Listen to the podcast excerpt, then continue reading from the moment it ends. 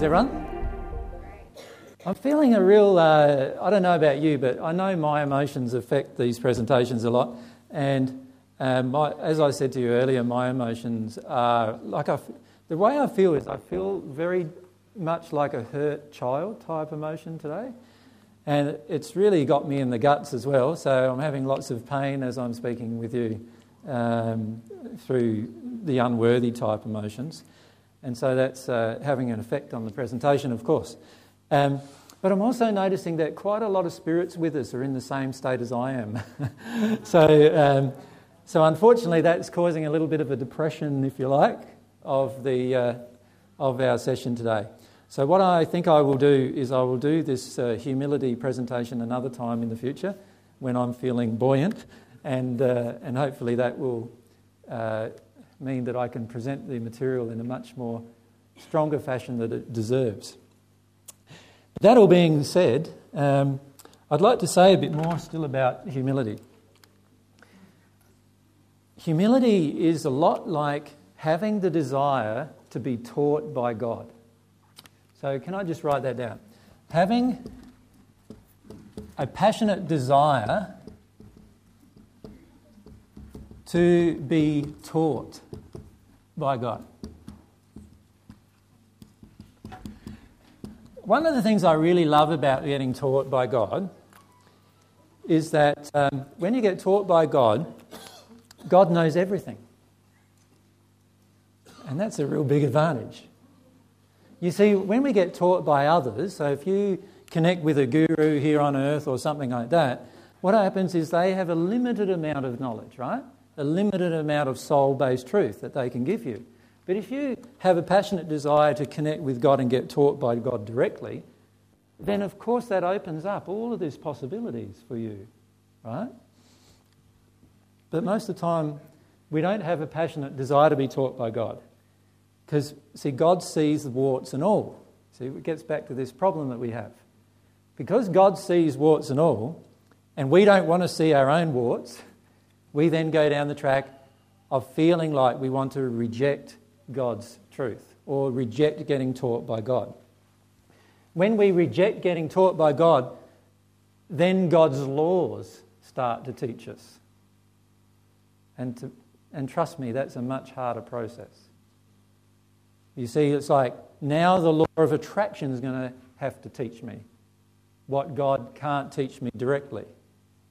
Does that make sense? See, if I'm, if I'm open to be taught by God and I'm longing for divine truth and longing for divine love and I'm humble, I'm going to receive divine love into my soul. When, that, when I receive divine love into my soul, it expands my soul and I automatically seem to understand things that I didn't understand before, right? That comes as a natural occurrence. But when I can't do that, I have to then get taught by God's laws. And God's laws are uncompromising. And this is why many of you feel like you're being knocked around by the law of attraction, for example. Right? Because God's laws are really uncompromising, and what happens is as soon as we notice what's going on in our lives generally, we start getting hammered from all of these quarters, and we start getting quite worried about it all. Start getting quite stressed out inside of ourselves about, you know, all of these different things that are coming at us, and then we start wanting to shut down the process. And many of you have experienced this, right? Where you've had a period of a week or so where you get overwhelmed emotionally, and then you get so overwhelmed emotionally that you're starting to want to control the whelm, if there's such a word. You want to control so that you're not overwhelmed, but you're just whelmed. you know, uh, I don't know if that's the word, but anyway. And, and so what happens is instead of allowing yourself to be overwhelmed emotionally and allowing all the emotions to come in, just be overwhelmed with those emotions and let the soul expand naturally, which it does automatically when you're connecting with God. What we try to do then is we start trying to cut it down and cut it down and cut it down and get it back under manageable control, right? But the problem with that is we get it back under manageable control, but now our soul's errors are, are radiating to the universe at their maximum amount, which actually ramps up the law of attraction right, which pulls in all of these events to tell us that we're actually in denial of our emotion. And that's all caused by us not wanting to be taught by God, but rather wanting to control down or shut down the process. God knows how much you can cope with. You have got no idea how much you can cope with. You can cope with a lot more than what you're currently coping with, trust me. You can. But often we don't believe it, you see, because what are we trying to do? Here's our soul, and we're trying to keep our soul that big. Right? Because when it gets bigger, we, the only way it's going to get bigger is to be overwhelmed. And we don't want to be overwhelmed, so what we try to do is squeeze it all back down to how it feels comfortable. We want to feel comfortable, right? Trust me, you've got to get used to being uncomfortable. Right? A, a place of permanent progression is a place of always being uncomfortable. And you get comfortable with being uncomfortable. You do. You do. You'll notice the switch in you in, in time. See, at the moment, what happens for many of us is we're very uncomfortable being uncomfortable. And so what happens is that we have a lot of resistance to the discomfort, right? And therefore, we have a lot of resistance to being overwhelmed. Now, in that state, because of that resistance and that control that we have over the process, now all of our denied stuff gets reflected to the universe like a radiator, attracting all of this stuff, and our law of attraction seems to have ramped up. And of course, it's ramped up. Your soul progressed, remember? Remember, like your soul started out this big, and then you learnt some truth. And when you learnt some truth, your soul expanded to this big. Well, that, that means your law of attraction is going to expand too, to that big. Does that make sense? When you exercise your desires in harmony with love and truth, your law of attraction will be really, really powerful. When you exercise your desires in disharmony with love and truth, your law of attraction is going to be really, really powerful, but in a negative event type of way to correct you, right? And that's because your soul has expanded too. So, what we want is this soul of ours to just keep getting bigger and bigger and bigger and bigger, right? That's what we want. We want it to get bigger and bigger and bigger and just keep growing. Infinitely, it's, ca- it's capable of growing infinitely. But most of the time, what we're trying to do, that's what God's trying to do. God's trying to pour us full of more stuff, right? Pour full of more stuff. This person is really resistive. I don't think I'll just. you know? Now, God doesn't do that, right? But, but what happens is we expand to a certain point, and then and, and then we're, we're now got ourselves back under control. Like that's what it feels like to us. Oh, I can breathe a sigh of relief now. I'm back under control. But in that state, you are now stagnant. And when you're stagnant, your soul's not expanding, and therefore it's not changing, and therefore it's not getting closer to God, to the place where you want to be. In the end, that's what you think. But see, a lot of times what we're doing is resisting the process of expansion. And one of the ways we do that is by resisting being taught by God. And so then God's laws all kick in. And because we've already expanded in learning some of God's laws, naturally our law of attraction is expanded as well. So whenever we go into denial of God's laws, we seem to get a really quick response. Have you noticed that happening in your own life sometimes now? Where before something would go on and you didn't even notice it really, but now when you deny something, it gets right in your face. And that's a result of your soul expanding. That's the beauty of it, if you think about it. It's a beautiful thing, getting hammered when you're out of harmony with love. Can you see why? Because it's telling you straight away, ah, I'm not learning something about love there. And isn't that why we're doing this? So that we can learn about love? There's another aspect I'd like to talk to you about, and that is Receiving, I before E except after C. Receiving uh, direct and indirect. In, indirect.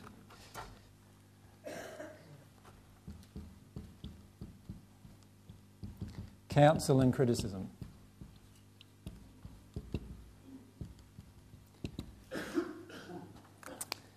Now, what is an indirect counsel or indirect help?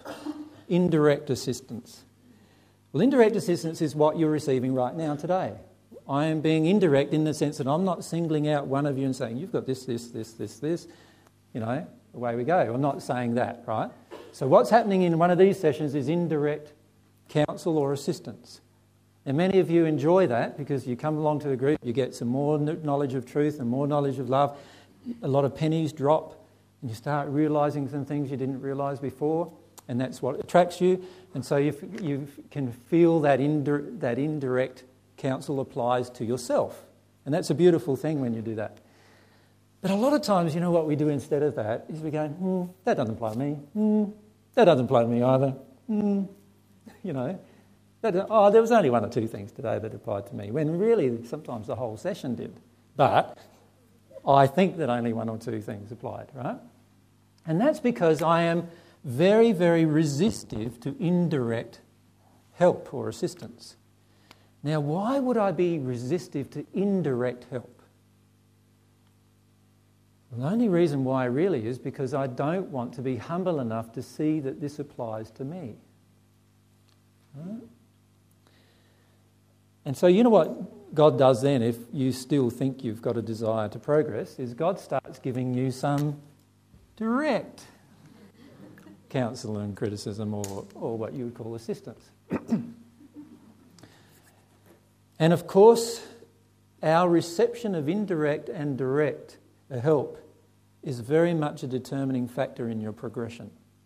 You see, if you have to have direct help before you progress, then you are actually going to progress much more slowly than if you allow yourself to receive indirect assistance. Can you see why? See, indirect assistance is really happening in your life every single moment. Right? And if you can actually say, oh, that's me, that's me again, that's me again, that's me again, and even if, and the key is not to be overwhelmed by the whole process in the sense of, I get into this fear based state, but rather allow your soul to be overwhelmed by the emotional processing of it all. If I am resistive to indirect, indirect counsel or indirect assistance, then already I am not being humble. You can see why, can't you? Because I'm not actually applying what the law of attraction is bringing to me. See, a lot of times we come along to a session like this the first time and we, uh, we hear a lot of things. Half the things we hear we don't agree with, probably, you know.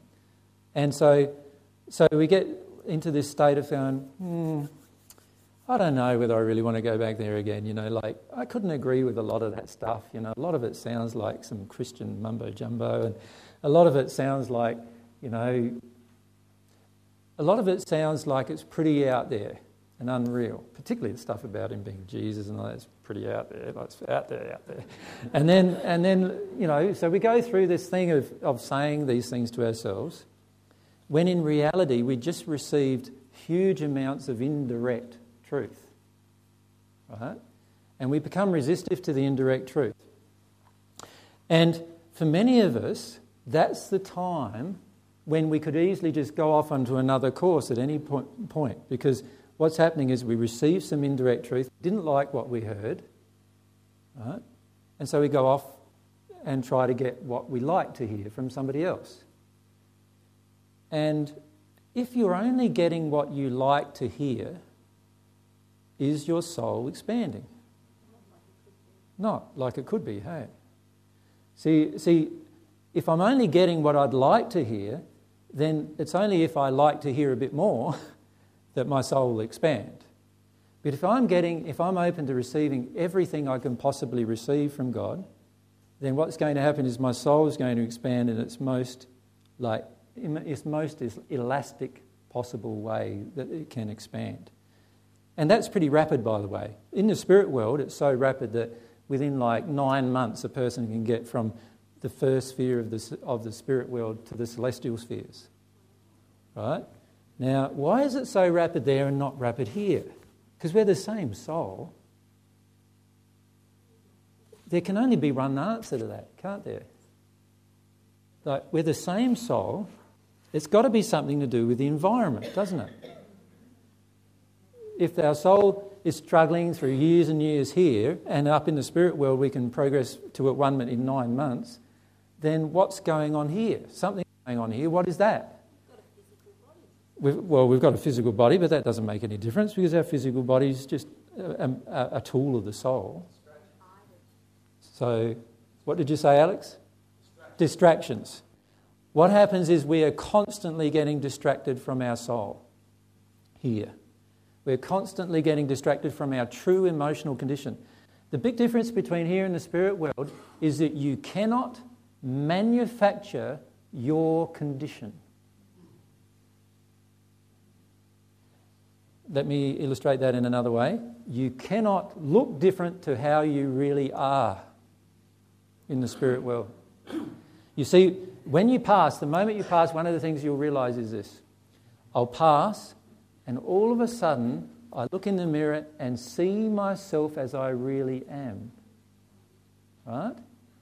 Now, that for many people is a terrible shock because how they really are is with all this ugly thing in their face and all these warts all over them and all this terrible, you know, scrunched up face and emaciated body. That's how they really look, actually, when they pass, many of them in the spirit world. There's a lovely message of the Judas messages on the CD or on the download from the, from the Divine Truth website, um, where Judas talked about what he looked like when he passed. And I, would recommend you read that actually. Um, is a question related? Let's ask the question. Uh, right up the back. If we process our emotions so much quicker in the spirit world, wouldn't we want to get there sooner? Uh, well, I'm actually explaining to you why we're not processing our emotions so much quick, more quickly here. The truth is, you can, ex- you can process your emotions just as quickly here as in the spirit world. Right? But most of us don't because of the facade we're addicted to. That's why. So, what happens is we, because we become addicted to this facade, we're addicted to the false appearance of ourselves. And so, what happens when we pass, and many of the spirits who are here with us today have experienced this, when you pass, you have a terrible shock. Now, that shock opens yourself up to the potential of your own condition. You see? So many of you who think that it would be preferable for you to pass, when you pass, you'll find a whole group of emotions about how shocking your appearance looks compared to what you thought it should look like. Does that make sense? And that's what we need to deal with here. If we can deal with that here, then we can progress just as quickly here as we can in the spirit world. Can you see that? That's all we need to do. All we need to do is deal with the fact that we are not seeing ourselves truthfully. Now, the reason why direct and indirect counsel and criticism is so important is because that tells us how we really are. But most of the time we ignore it, don't we? We whoop, that went over my head, whoop, that went over my head, that went over my head. You know, and then we have all these reflections from our children. Oh yeah, you know, flipping children. I wish I never had them, you know. It creates so much pain and turmoil in my life. Not realizing, of course, that it's my law of attraction. I'm getting shown a reflection of what is inside of me by my children in particular, right? And then I go to work and I get the same reflection shown at me. And I go to school, school if I'm that age, I get so same reflection. In my relationships with every single person, I get a reflection. And most of the time, we don't want to look in the mirror of that reflection. That's the issue we have. But in the spirit world, you're forced to look at it. And that's the big difference. Can you see the big difference there? And I'm not saying you're forced to look at it if you're a murderer or anything. I'm saying when you have some knowledge of the spiritual things, which all of you have, and when you have a knowledge and a desire to progress, which all of you have, right? Otherwise, you wouldn't even be here. What happens is that you pass over with still that desire within you, and that causes you to want to look at yourself. And then you look at the mirror, and, be, and whammo, it's like just this terrible, terrible shock. Now, if we're prepared for that now on earth, and we can really see how we are right now on earth, that is never going to happen to us even when we pass in the spirit world. It'll go, oh yeah, I knew about that. I knew about that. Yeah, that's no worries. So, and I know what to do. I know how to progress. I know how to work my way through these things. That gives you a lot of power, right? But if you're resistive and not being humble, then what's going to happen is you're going to want this thing that you see in the mirror right now to be the truthful condition inside of yourself, and that's going to help you avoid a lot of emotions. So, part of being humble is seeing yourself truthfully. In the Bible, there's a very good quote from there. It says, A man needs to look at the mirror and see the person he really is. Right? But if you go away and forget the person you are, then you will never progress. It doesn't actually say that, but it suggests that you don't go away and forget the person you are. The problem that we face here on earth is that we are often very distracted from the person we truly are. Right? And we like it. We're addicted to it. We're addicted to seeing a different image than what's really there. Right? So when someone comes up and says, Oh, you projected sexually. That, what? No, I never projected sexually. You, I'm married. You know, I, I love my wife. I don't project sexually. Now, in the spirit world, you actually see this coloured cord going from you to that person you projected sexually at. so when they say, when they say, come up to you and say, you projected sexually, at there you go, mm, yeah, I noticed that. right? But here on earth, you can say, no, no, it never happened. Right? And here on earth, you, can't, you know, you, are very angry right now. No, I'm not. No, I'm not. In the spirit world, you pass over and there's this, you know, there's this reddish, orangey arrow, you know, this, going over towards the person you're angry with, right? And so, what, what do you say? If you know about it, you go, mm, yeah, I noticed that one as well, right? You see, here what we do is we're often telling ourselves lies about ourselves. And that's such a dangerous thing to do. It's the, the per- worst person you can lie to is yourself. Right? You can try to lie to God, but God knows all the truth, so you can lie to God as much as you want, and it's not going to be very damaging to you, to, to, to God, I mean. But if you lie to yourself, that is going to create the most damage in your life. Right? And that's where most people come to grief in their spiritual progression. So we come down then to all this New Age stuff, which a lot of it is about lying to yourself. Right? Uh, you know, like, oh, my mum and dad really did love me. You know, I know they abused me. My father sexually abused me and molested me, but I'm pretty sure he loved me. He was just mixed up and he was just this and that. And that's not what you feel. You feel really hurt that you were sexually abused. You feel really like you were raped. Let's be honest about it. How does an adult woman feel when she's raped? Or what do you think a child would have felt being raped a hundred times? Can you see?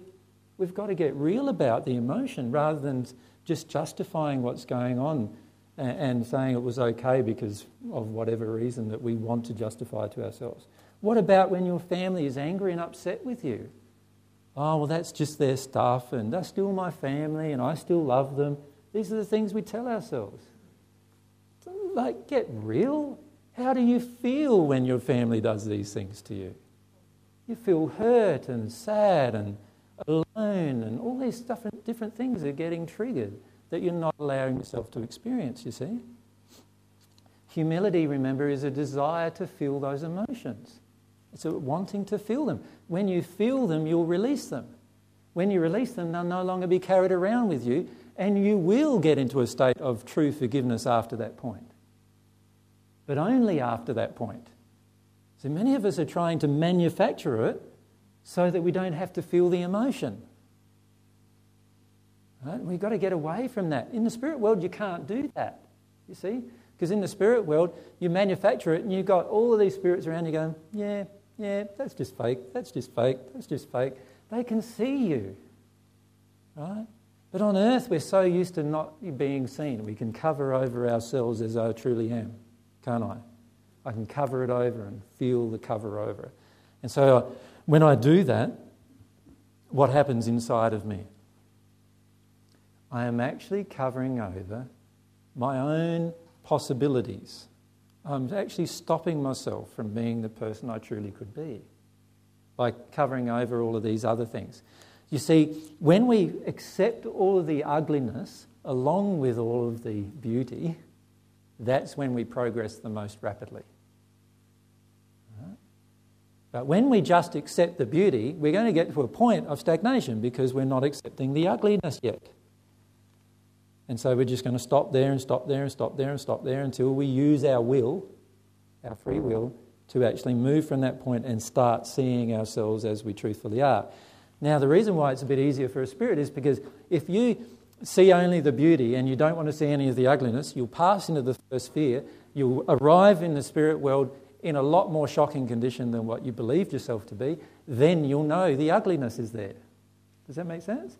And if I'm aware of spiritual principles, I'll then want to work on that ugliness. And when I work on that ugliness, obviously I'll progress. And obviously, part of my desire to work on the ugliness is boy, I'll look ugly. I want to look better on, this, in, on earth here, we judge everything through the material all the time. And we're not seeing the feelings that are inside of us a lot of the time. We're not feeling them. So we're not feeling that rage and that hatred we have towards that person and that rage we have towards that person and that terrible grief that we have towards this and that terrible feeling of like sexual shame or something that, that we have towards that person. We're not seeing them all or even allowing them to be present because we judge them or we condemn them in ourselves or whatever it is. So we don't allow ourselves to see the truth of ourselves. And when we pass in the spirit world, we can now see the truth of ourselves. Now, I'm suggesting to you to not pass before you see. What I'm suggesting is allow yourself to see what is truly there right now. And it's going to be okay. Like God still loves you even though all those things are there. It's going to be okay for you to see them. And when you see them, you'll have some emotions to feel. And I'm saying, be humble and feel them. Allow yourself to feel those emotions. Let yourself have those emotions come up in you. But instead, what we do here is we go, no, no, don't want to do that. So we go into this thing that we often call denial, right? And we often intellectually deny, like we, we do things like we justify. Yeah, I'm angry, but everyone's angry. So, that, does that justify, like you're basically justifying why you're not at one with God and living in bliss? Is there any point to that, really? Wouldn't it be better just to say, all right, I want to see my anger because this is one of the emotions I have that is preventing my blissful feelings. I want to see it. I want to experience it. I want to get underneath it. I want to get to that grief that's underneath it. But what about when we minimize?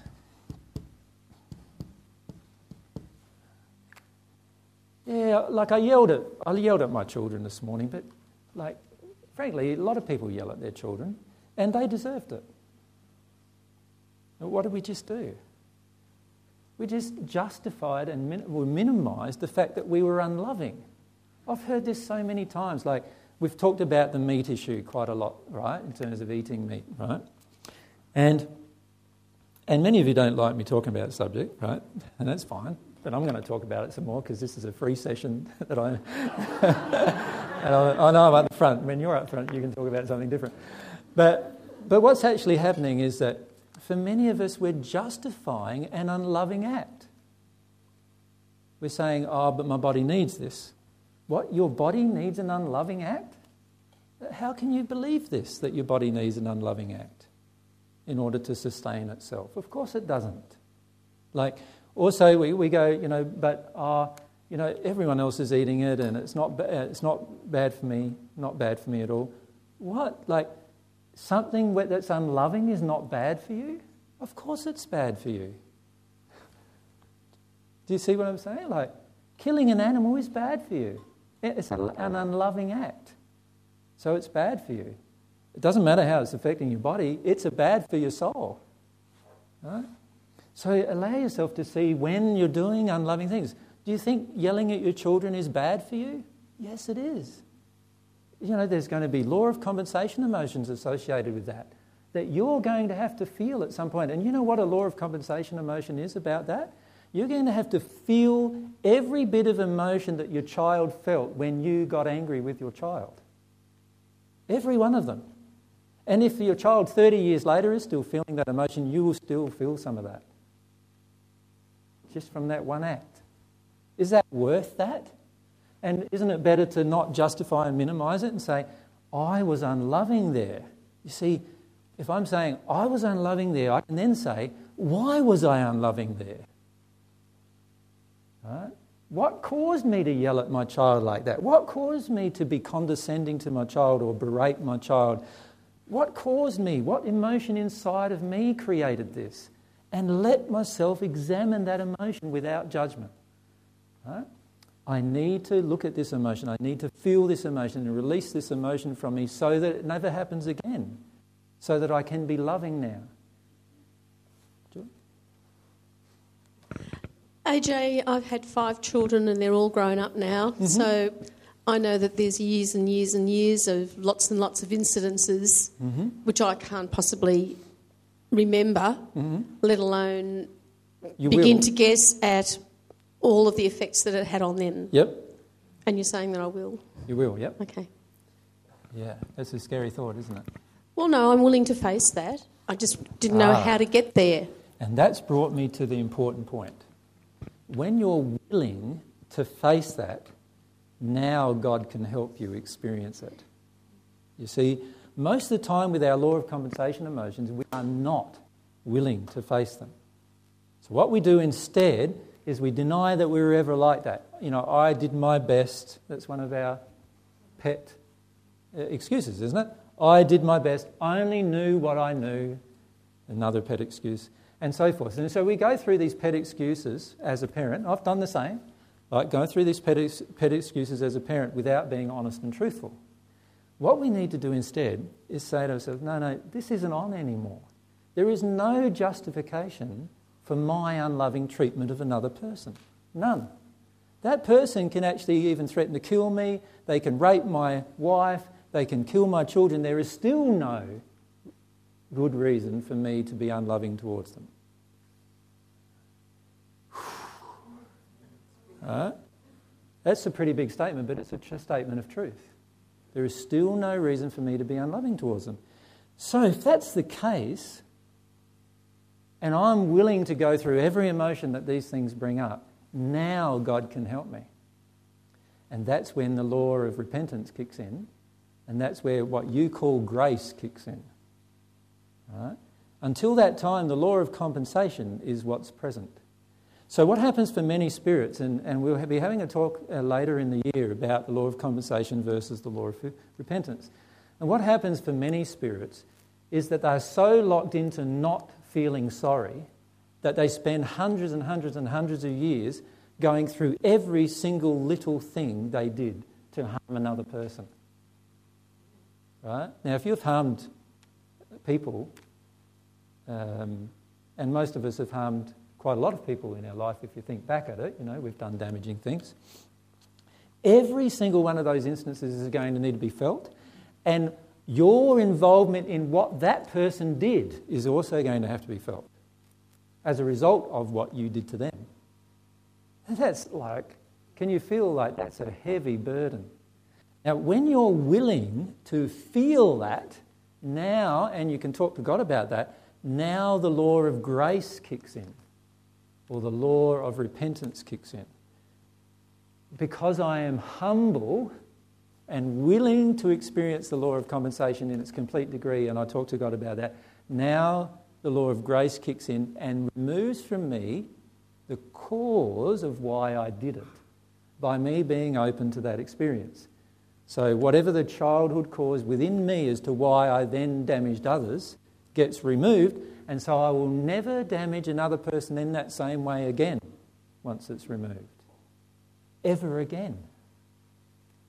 I don't even have to try because the whole cause of what I did has been removed from me. You follow me? And if the cause is removed, then I don't have to try to do it right. I automatically do it right from there on. Joy? Do you still have to recall every incident, every situation? You have to be willing to recall. Uh, yes. There's a big difference between having Willing to to, recall yes. and being willing to recall. Yes. Can you see? Most of us are not willing to recall. And so, therefore, grace cannot help us. Right? God cannot help us while we're unwilling. God can only help us while we're willing. And this is what humili- why humility is such an important aspect. While I'm willing to feel all of the emotional reasons as to what I created in my life, all the responsibility of what I've created damaging in other, in, in other people's life, what that does for me now is it opens up this pathway where God can reach in and actually alleviate the causal reason why I did it. And that's going to be an emotional experience. I'll cry for an hour or two hours or three hours, and then it will be gone, and I will never do it again. And your law of attraction will change instantly from that place. You'll notice your law of attraction just change instantly after that on that particular issue, right? When you do that. And this is the key is that often what we do is instead we get into denial, we justify, we minimize. And another thing we often do is uh, shift the blame, right? We like that. Like, yeah, it's all your fault that I did that. So we shift the blame. And these are all just things that we do to avoid our law of compensation emotions. Now, remember in the past when I've talked about emotions, I said that there's a whole group of causal emotions within us that need to be released. There's the causal emotions where other people have done damage to me. You remember that? Then there's a whole group of emotions where I, because of these emotions within me, have done damage to others. And they are what are called the law of compensation emotions. Now, what I find is that most people have no trouble at all feeling the damage that other people have done to themselves. Right? Are we humble in that state? Yes, I can feel that, uh, yes, you know, James hurt me the other day and I feel that. Right? And then I get into that and have a big cry about it and eventually I release that and I've forgiven James in that state and now I feel good, right? And now, you know, he feels that I'm no longer projecting anger and rage at him. But that, that is the way I can deal with that emotion. So I deal with that. So I, and often I do deal with those kind of emotions for many of us. Many of us like that.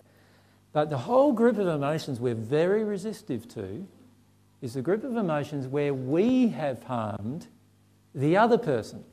And constantly I'm hearing from people, oh, but it was your law of attraction. What? Like, you're going to justify to me being unloving to me because it's my law of attraction? How unloving is that? Right? What about how I've heard some people say, oh, you would have felt forgiveness from me, so I didn't have to say it. What?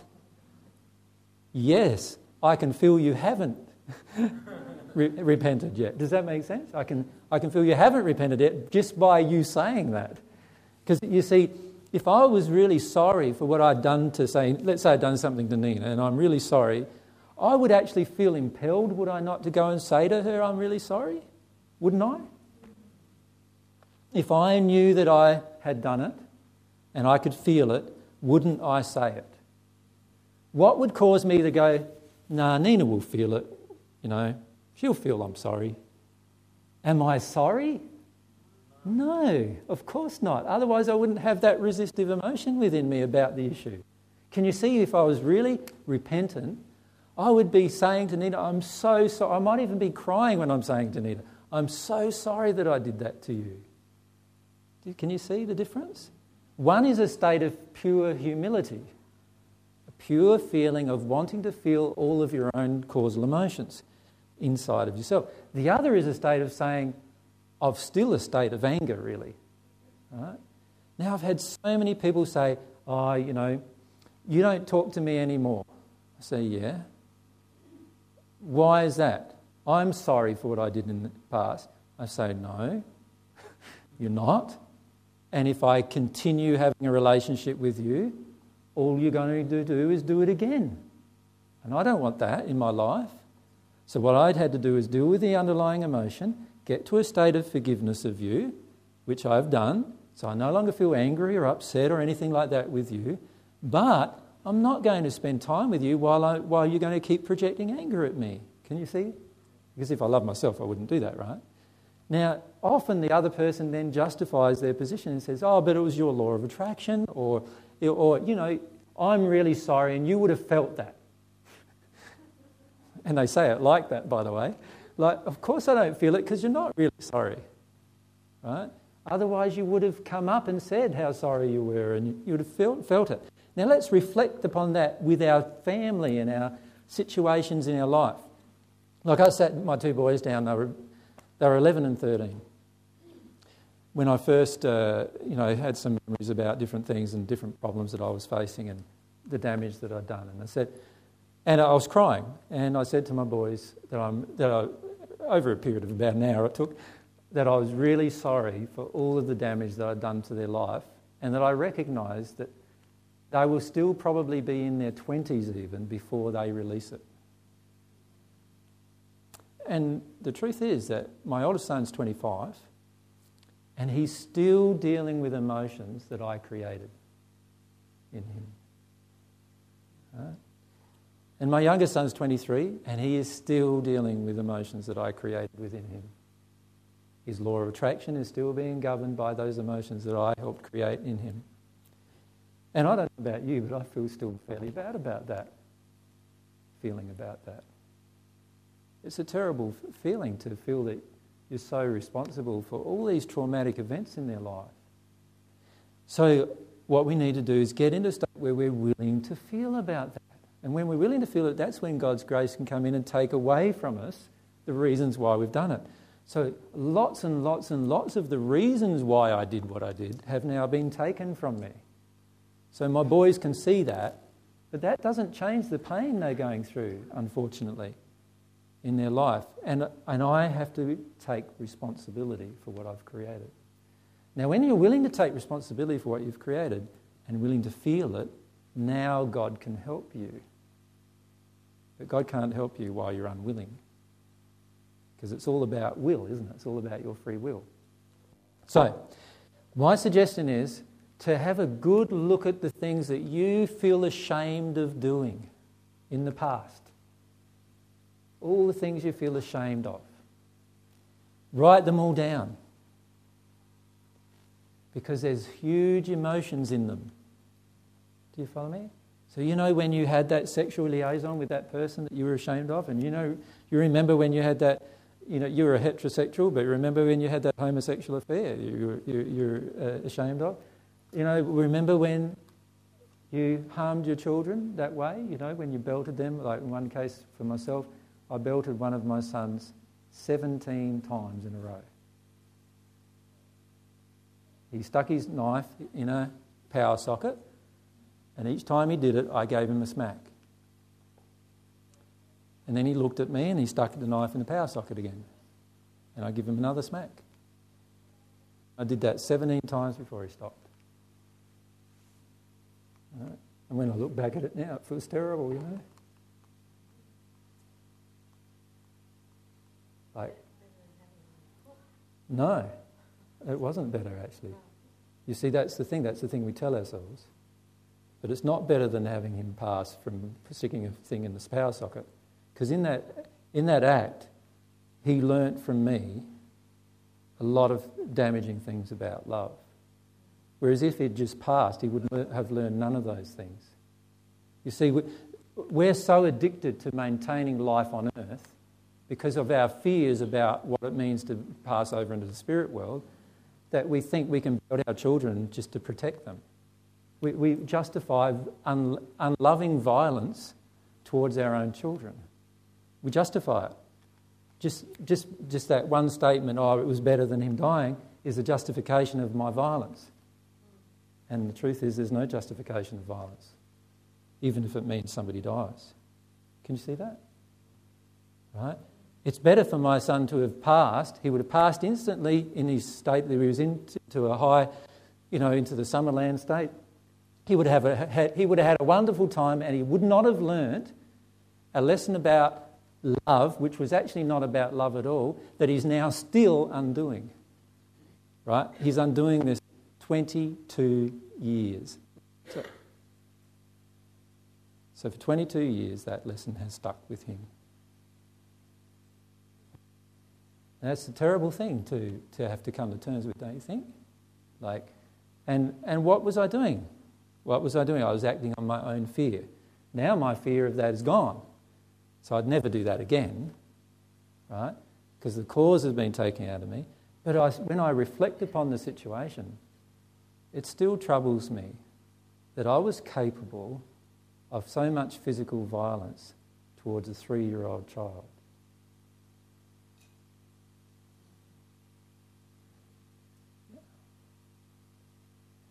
So it feels really upsetting, doesn't it? Like when you think of it that way. So let yourself feel about these things. You see what I'm saying? Like, let yourself have a feeling about, let yourself be humble to these emotions. Allow these emotions to flow in you. Let yourself see the damage that's been done and talk to God about this damage. Because when you talk to God about it, the process of forgiveness is something that you can work through with God, Dan.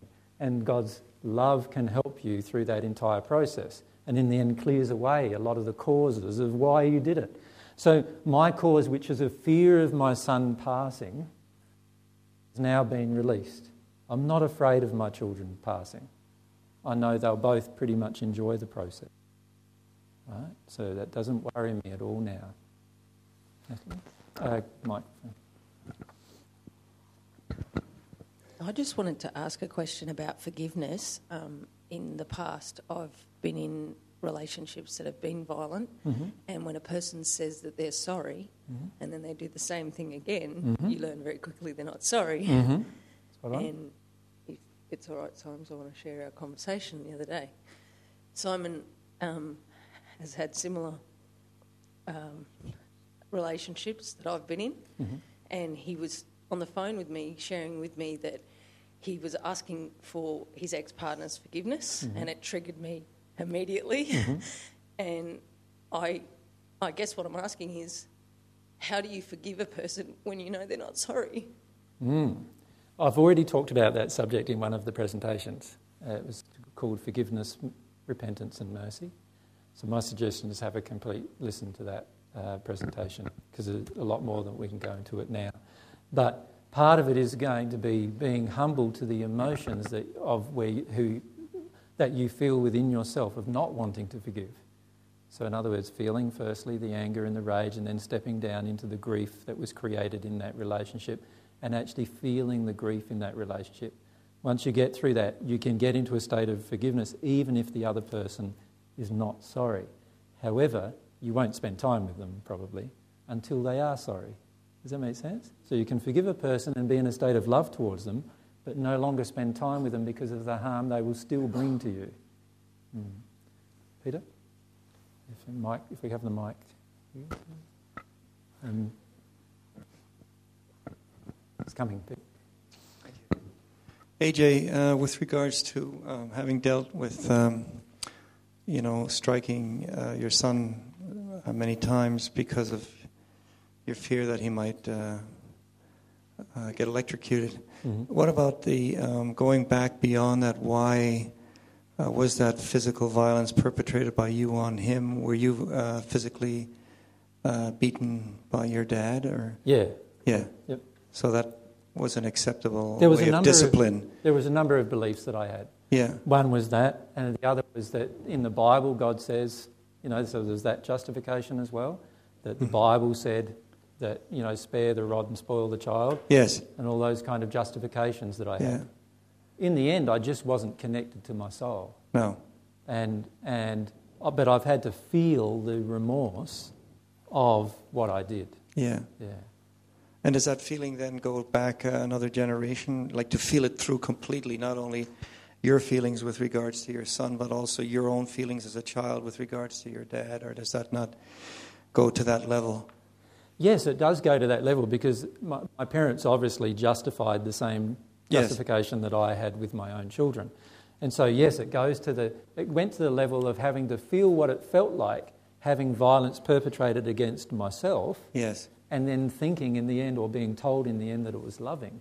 Yes. And, th- and so there was a lot of like lessons of love, if you like, just in feeling it Yes. and going through the feelings of the process. Yeah. And when you come out of that, you then arrive at a new state of love where you understand that love is never going to be violent, Yeah. right? And that there's no longer any justification for violence Yeah. towards another person in any situation, including if they're violent towards you. Yeah. And so when you get into those states, you've released those emotions. And, uh, and um, that's what I've had to do in the case with my boys. Yeah. Yeah, Thank you. yeah. Um, Joy, thank you. AJ, what's the line then between what's what am I responsible for in terms of my law of attraction and being treated unlovingly?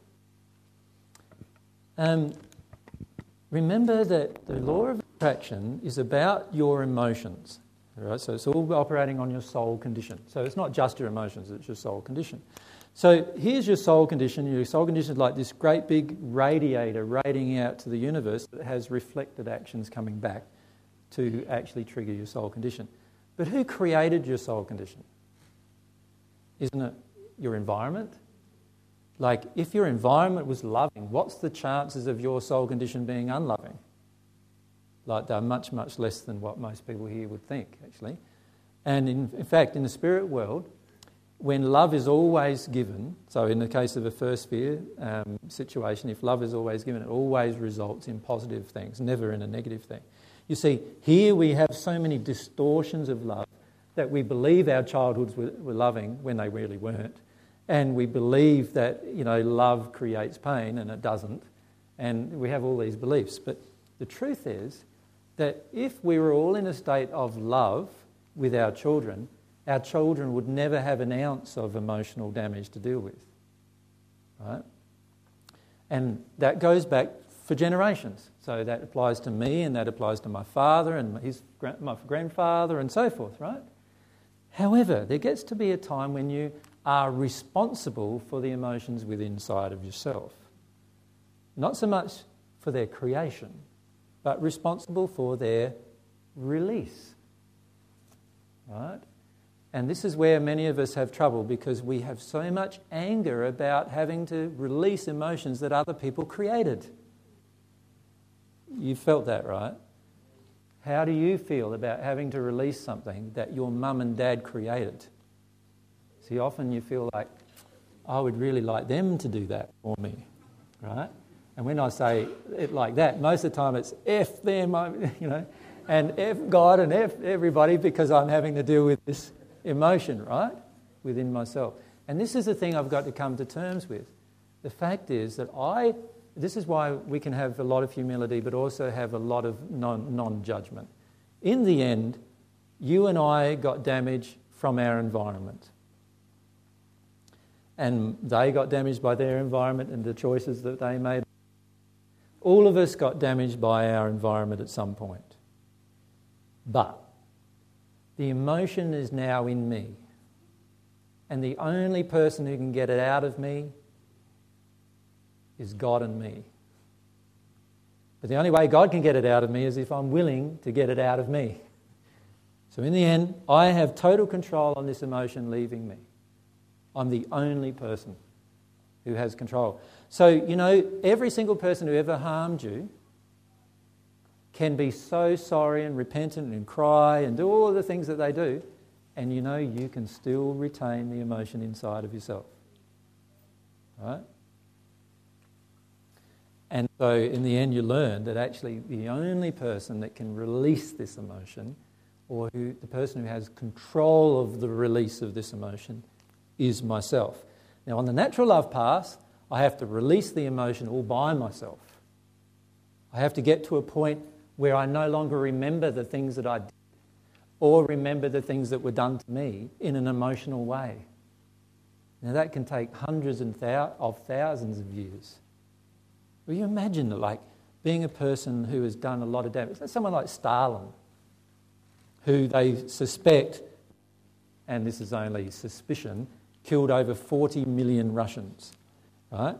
They know for certain he killed over 8 million Russians right, through his actions. Now, you just think about that. How many lives were damaged in that? Can you imagine having to work through the law of compensation of that without God? It's just horrific to think of. Right? But now, if we involve God in the process, it can be a much more simple task. But I have to be willing, and so Stalin would have to be willing to actually go through the emotion of all the damage he did. If you talk to some of the spirits in the spirit world about this, like, you remember Caesar? You've heard of Caesar? Right. I'm not talking about Julius Caesar here. Um, Caesar, um, it just makes me laugh sometimes when I say that because Caesar has, a, he, he views himself as the first Caesar. Everyone else was just a copycat sort of thing. But anyway, um, when he first came to a knowledge of divine truth was only about 100 or so years ago.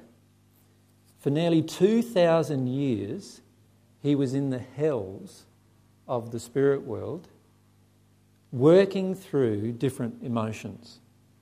Right?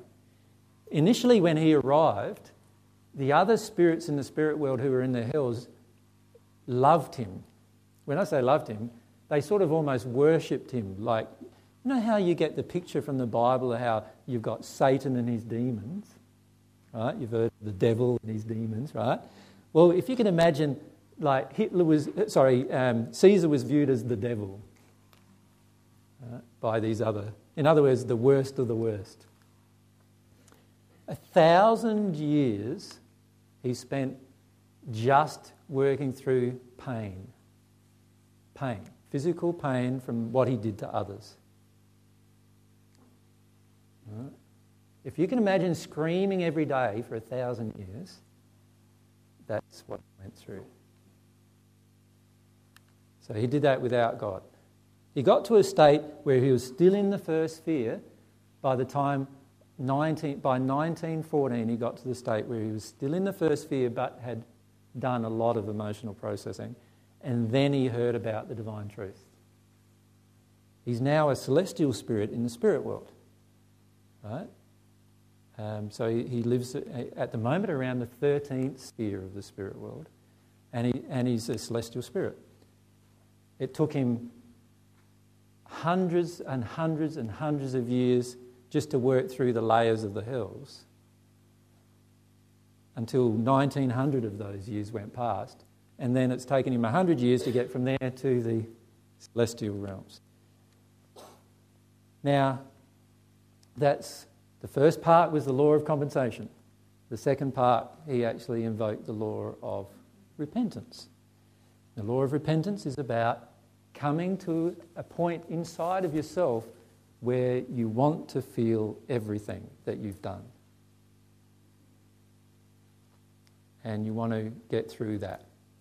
And when you do that, when you're brave enough to do that, things change very rapidly then. Yeah. Now, there's many spirits who, the reason why I've mentioned that is there's many spirits with us today who are really in a dark state and are in terrible conditions of like pain, physical pain, what you would feel as physical like agony, and want to know how to get out of it. Now, you, can you imagine how hard it is to even hear somebody when you're in that state? What do you feel like when, like, I don't know if any of you have had an open wound and somebody puts their finger in it? Like, like it's agony, isn't it? Like, if somebody has ever felt that. Can you imagine being in a state where somebody's putting their finger in it and you're trying to listen to truth at the same time? Can you imagine that? Because that's what it's like being in one of the hells. Being in such physical agony and yet still wanting to know how to get out of it, but trying to hear something when you're in such physical pain. And so, you know, one of the reasons why the 14 return was to stop this from going on, so that when people pass over, at least they don't pass over into the hells. You know what I mean? And at least they're able to be taught some truth about the spirit world rather than being in total agony and not even being able to hear. Well, you know yourself when you're in physical pain, how hard is it to go into the emotion of it? Sometimes it's so hard, isn't it? Because you're in the pain itself and you just feel in agony. And humility is the thing that's going to help us all get there, where we are totally open to seeing ourselves as we truthfully are right now. And frankly, you can understand why God requires this, can't really? Like, you imagine what this world would be like and what the universe would be like if there was none of this that was going on. You could actually do huge amounts of damage, and this is one of, new age, one of the New Age philosophies is actually this that I'm here and I'm Stalin and I'm here so that all of you can learn your lessons. You've heard that one? Like Stalin was there so that 40 million Russians who passed could learn their lessons. Is that why Stalin was there? It's not why Stalin was there. That is one of the furphies we tell ourselves so we don't have to feel the emotional pain that we have within ourselves when we damage other people. That's why it's there.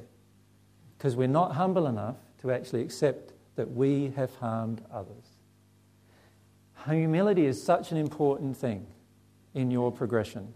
It's essential to your future life. If you can be as humble as you possibly can and feel all of your own emotions and love the truth and love to even feel all the things that are exposed to you, what will happen is you'll progress so rapidly that in a year's time you won't even recognize yourself. Right? And you are able to progress this rapidly here on earth. But like I said, we are so addicted to the picture that we see in the mirror that we like to be better than what it really is, that we don't want to come to face to face with our own issues and problems and, and our own things that we've done to harm others. So I've had to do that, and, and Mary's having to do that, and every single person on the Divine Love Path is going to have to do that. Come to see what we truthfully are. So I'm suggesting to you is don't judge that, but allow yourself to do that. Does that make sense? Let yourself look at yourself. Let yourself see what's really inside. Allow yourself to see who you truly are. When you're humble like that, you won't get into a rage. You won't get into anger when somebody points something out to you. You won't even get into anger when they are condescendingly pointing something out to you. Because you'll automatically just go into looking at the emotions within yourself. So you've noticed over the last few months in particular, there's lots and lots of stuff now appearing about me on the internet, if you've been looking. Lots of stuff about what I've so called done with Mary and done with my life and done towards these other people, most of which hasn't, of course, occurred. But I have to feel my emotions about that. So you don't see me writing back to these people trying to tell them the truth of what really happened, do you? Because I'm too busy trying to feel my emotion about that, about what they're saying. Because I just see that as a law of attraction event. Do you see that? Like, it's a law of attraction event. Ah, that's what it's about. It's about getting criticized for things I didn't do. There you go. And I can connect to that emotionally and I can grieve about that. In my first century life, I was killed for that. Right? And there's huge emotions in me about all of that. So I have to work my way through those emotions. Can you see that? Allow yourself to do it. Allow yourself to be humble and work through those emotions. In the end, they're helping you. All these people that are being condescending towards you and, and angry with you and upset with you, they're all actually going to be helping you. Helping you work through one more emotion that's preventing you from being at one with God. Right? And that's the way I look at it myself. Because the, the thing I want the most is my relationship with my Father back. I miss that. And that's what I want. So, all the way I feel about all of these different things is all I need to do is focus on my feelings about what's being created. Right? And later on, the truth is going to come out. Like, But I don't even have to think about that or even feel about that. What I need to do is I need to feel what it feels like in this situation to be attacked, or feel what it feels like to be unjustly accused, or feel what it feels like to have people who don't even know me think they know all about my life and they've never met me. Right? Feel what it feels like for my beautiful soulmate to be attacked. Right? All these different emotions I've got to work my way through. Right? And to be frank, we all do need to work our way through those kind of emotions. So, what I'm suggesting today is to, if you're having trouble with being stagnant or if you're having trouble getting into anger, right, where you get into anger all the time and you can't get deeper, then look at this issue of humility. Pray about humility. Pray to God about learning to be humble, learning to really feel my emotions about every situation. Does that make sense? Let yourself experience the emotions rather than focusing on what's going on and trying to correct it. You see, most often when you're attacked, what do you feel like doing? Defending. Right? So, what we do is we put all this energy into defending the attack, don't we? I need to tell them the truth. That's not what really happened. And so forth and so forth. Away we go, don't we? Like, it never was like that. I don't, you know, it's not fair that they said those things and all those kind of things. But all that is just surface layer stuff that doesn't help you become at one with God. The stuff that's really going to help you become at one with God is the bit that's underneath all of that, which is, I'm being attacked. What does it feel like to be unjustly attacked? Remember those times when I was little, when I was unjustly attacked and unjustly accused of things? All, those, uh, all that unhealed grief in me that I have, that I'm carrying around, still creating all this law of attraction with. That's what I need to feel. And when I feel that, I'll be closer to God. And for a start, my law of attraction will change. But even if those people want to continue to denigrate me and pull me down, am I going to feel it? Not at all. You'll get to a state where you can have all the whole world denigrating you and pulling you down, and you will still feel happy. Now, that's a pretty freeing state, isn't it? Like, you imagine that. That no, nobody in your life, no matter what they do to you negatively, is going to help make you unhappy. And it won't be because you're intellectually skipping over that or avoiding that person or dodging that idea or, you know what I mean? It won't be any of those reasons. It'll be because you feel it inside of yourself. I said to Mary yesterday, I just feel absolutely rotten about myself. Right? It's an emotion, the emotion I'm working through at the moment. And I said to her that I'm just looking forward to the time where I can feel that I'm an okay person. Again, you know? Just imagine that, just to feel that you're an okay person, not even a good person. just to feel happy and content with yourself. Rather than feeling like, oh, you know, I've got this still and I've got that shame still and all these different things still. And when I look back at the contrast between what I was and what I am now, there's so much grief in me about it. Like, just so much grief. And, and I've got to feel that too, you know. And I've been avoiding that, feeling that grief of the contrast of those conditions. And, you know, my relationship with Mary, when I look at what it was and what it is now, it's just like nothing like what it was. And there's so much grief in that, you know. And my relationship with God, I look at what it was and what it is now, and there's so much grief in that. And I need to allow myself to feel that grief. And once we feel this grief that we have within us, and we're humble to experiencing it all, it'll all be past. And those things that we've lost will all come back to us, but in a totally different way, back into their pure way that God intended them to be in the first place. So, what I would like to do over the next uh, month or so, too, is remind you that whenever you're getting angry, upset towards other people, blaming other people, or any of those things, I'm going to remind you that you're not being humble. Is that okay? And I want you to try to remind yourself, when notice in yourself, whenever you're being angry, upset, blaming of others, in a rage, having feelings of hatred towards others and so forth, I am not being humble. And whenever you do that, pray to God about being humble. My most common prayer to God is prayer about being humble. Because that's the fastest possible way back home to God. So let that be one of your most common desires and goals. Now, when that happens, then all of this desire you have for God and all of this desire you have for truth is just going to flow through you so much.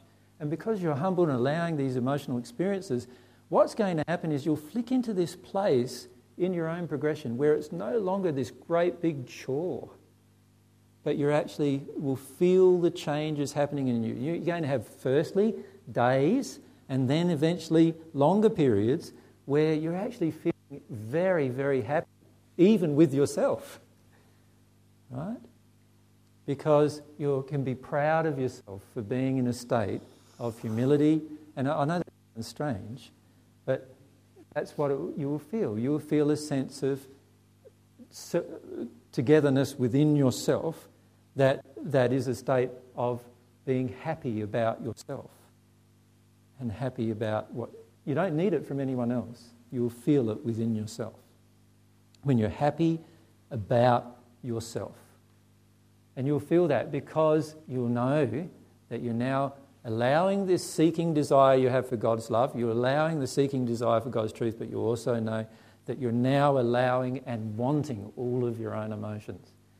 And once you get to that stage, from there to being at one with God is very rapid progression.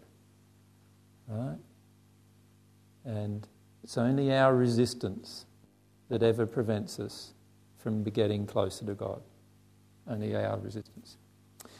Anyway, that's, uh, I know it's not exactly what I had on the outline. When you download the outline, you'll see that it was probably a fair way away from the outline. but I wanted to talk to you about humility because it's such an important quality to develop inside of ourselves. And you know, our shame that we have and our guilt that we have about ourselves. And, and then we also have a lot of sometimes pride about ourselves that, you know, where we think we're better than we really are and things like that.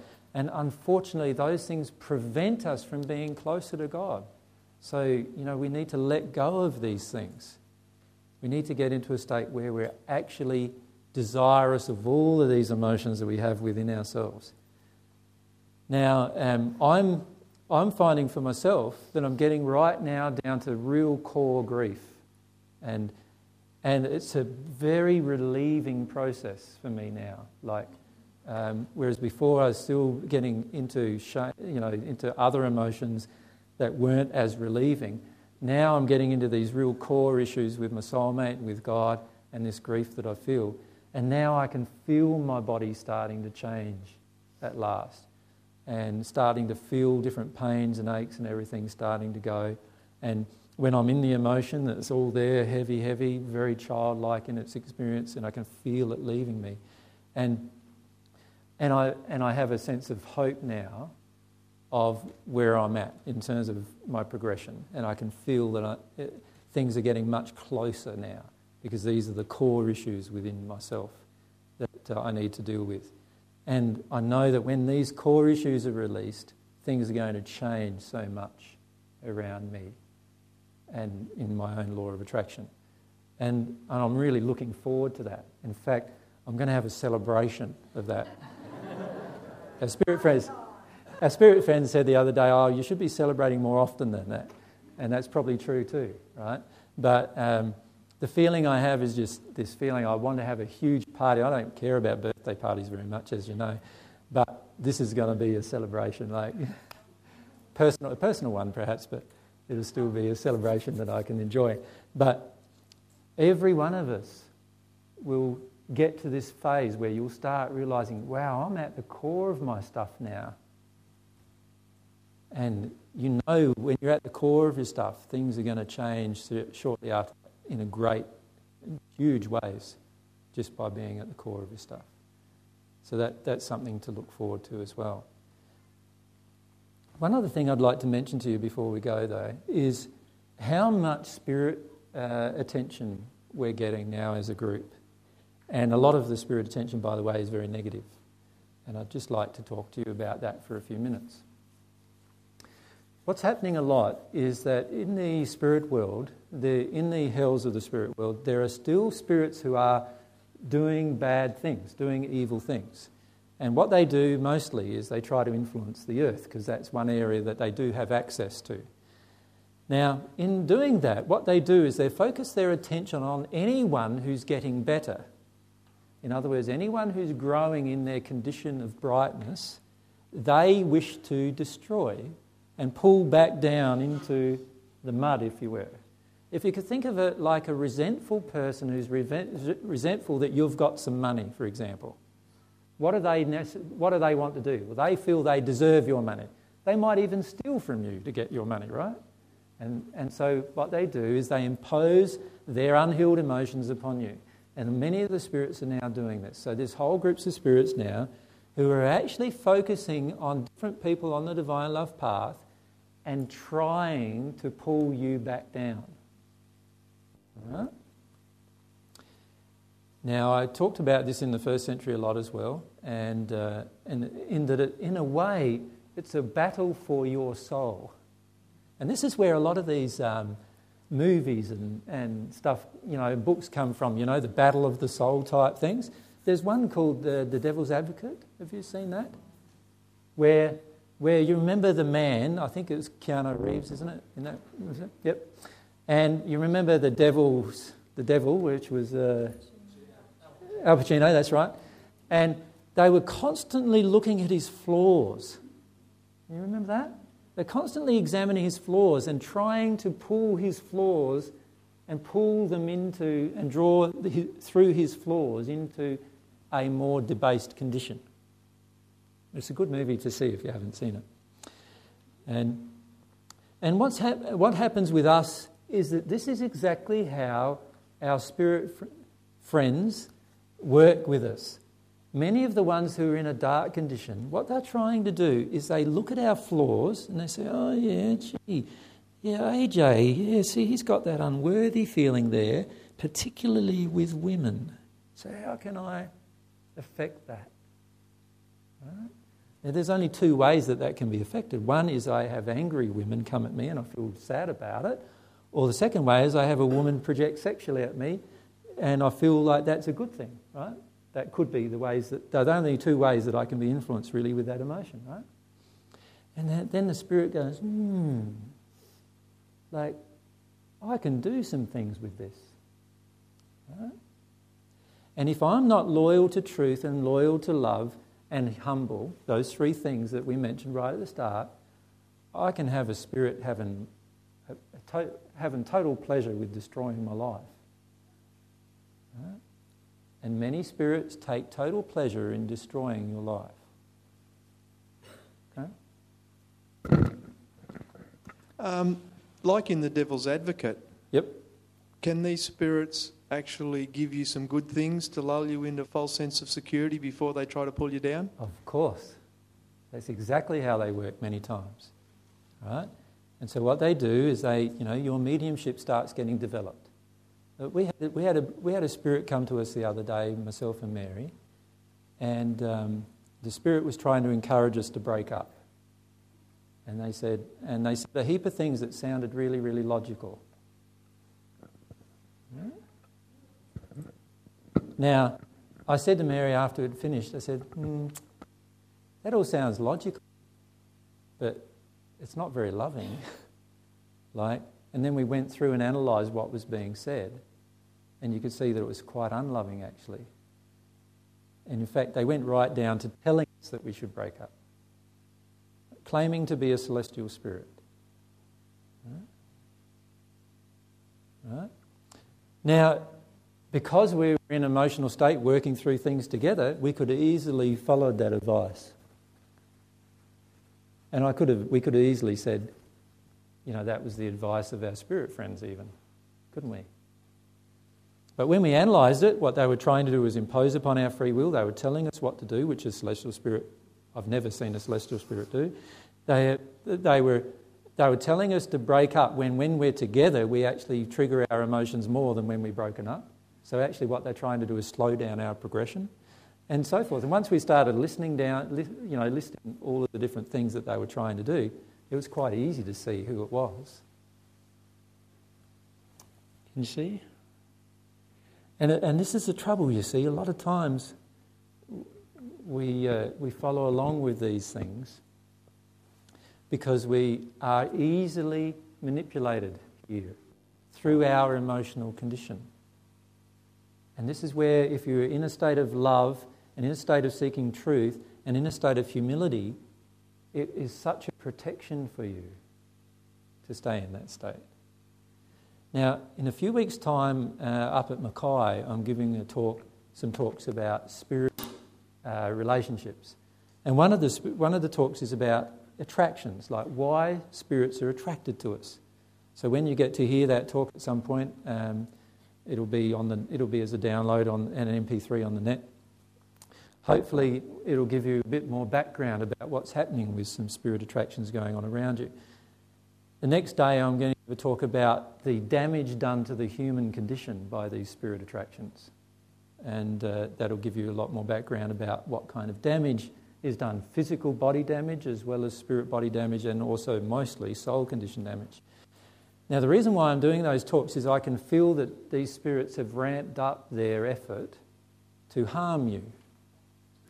And some of you may have been feeling that oppression my suggestion is to allow yourself to be humble and do those, you know, the truth and the love and the humble, and pray a lot about receiving divine love, because that's the protection that you actually have to, to, for these things occurring. Now, I'm not trying to frighten you. I'm just giving you a heads up that many of you are going to be influenced negatively over the coming months away from what you originally believed was the right path because of your emotions being hooked into these spirits' condition. And what I wanted to do is give you an advanced heads up that that pressure will be coming upon you. And just to allow you to see that uh, when these events occur, what's actually going on. You see, a lot of times we don't have a problem here on earth as much as having a problem with a heap of unseen people who are influencing our life through our law of attraction. Right? So, uh, just recently, two spirits left me who have been with me ever since I was, from the time, time I was a child. And uh, those two spirits were hooked in to my pleasing women emotions. Right? And they were really upset with me pleasing women. Right? And what they were doing was they were, they were influencing me a lot, you know, and, and eventually I got to talk, with them and speak with them about what, what was going on. But then I recognized this emotion in me, and that is I wanted somebody to protect me from women. right? Now, many of us have these emotions towards the opposite gender when the opposite gender has given us harm, where we're looking for protection from the opposite gender. Right? And so these spirits, there are literally hundreds of thousands, millions of spirits who have a lot of intergender emotional issues. And so when I have a feeling I want protection from men, I'm going to get a heap of women spirits if I'm a woman attracted to me. If I'm a man, I'll get a heap of men spirits who wanted protection from men attracted to me, and they'll influence a lot of my decisions. Can you see that? Like, that's what will happen through the law of attraction.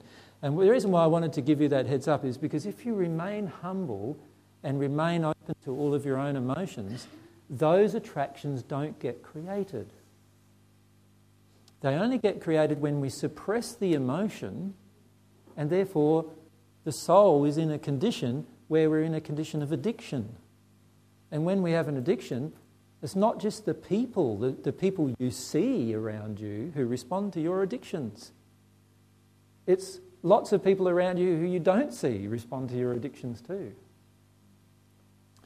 And for that reason, what I'm also doing at the end of December, just before Christmas, is I'm going to be giving a talk about the law of compensation and the law of repentance. And then the next day, I'm going to have a question and answer session for spirits.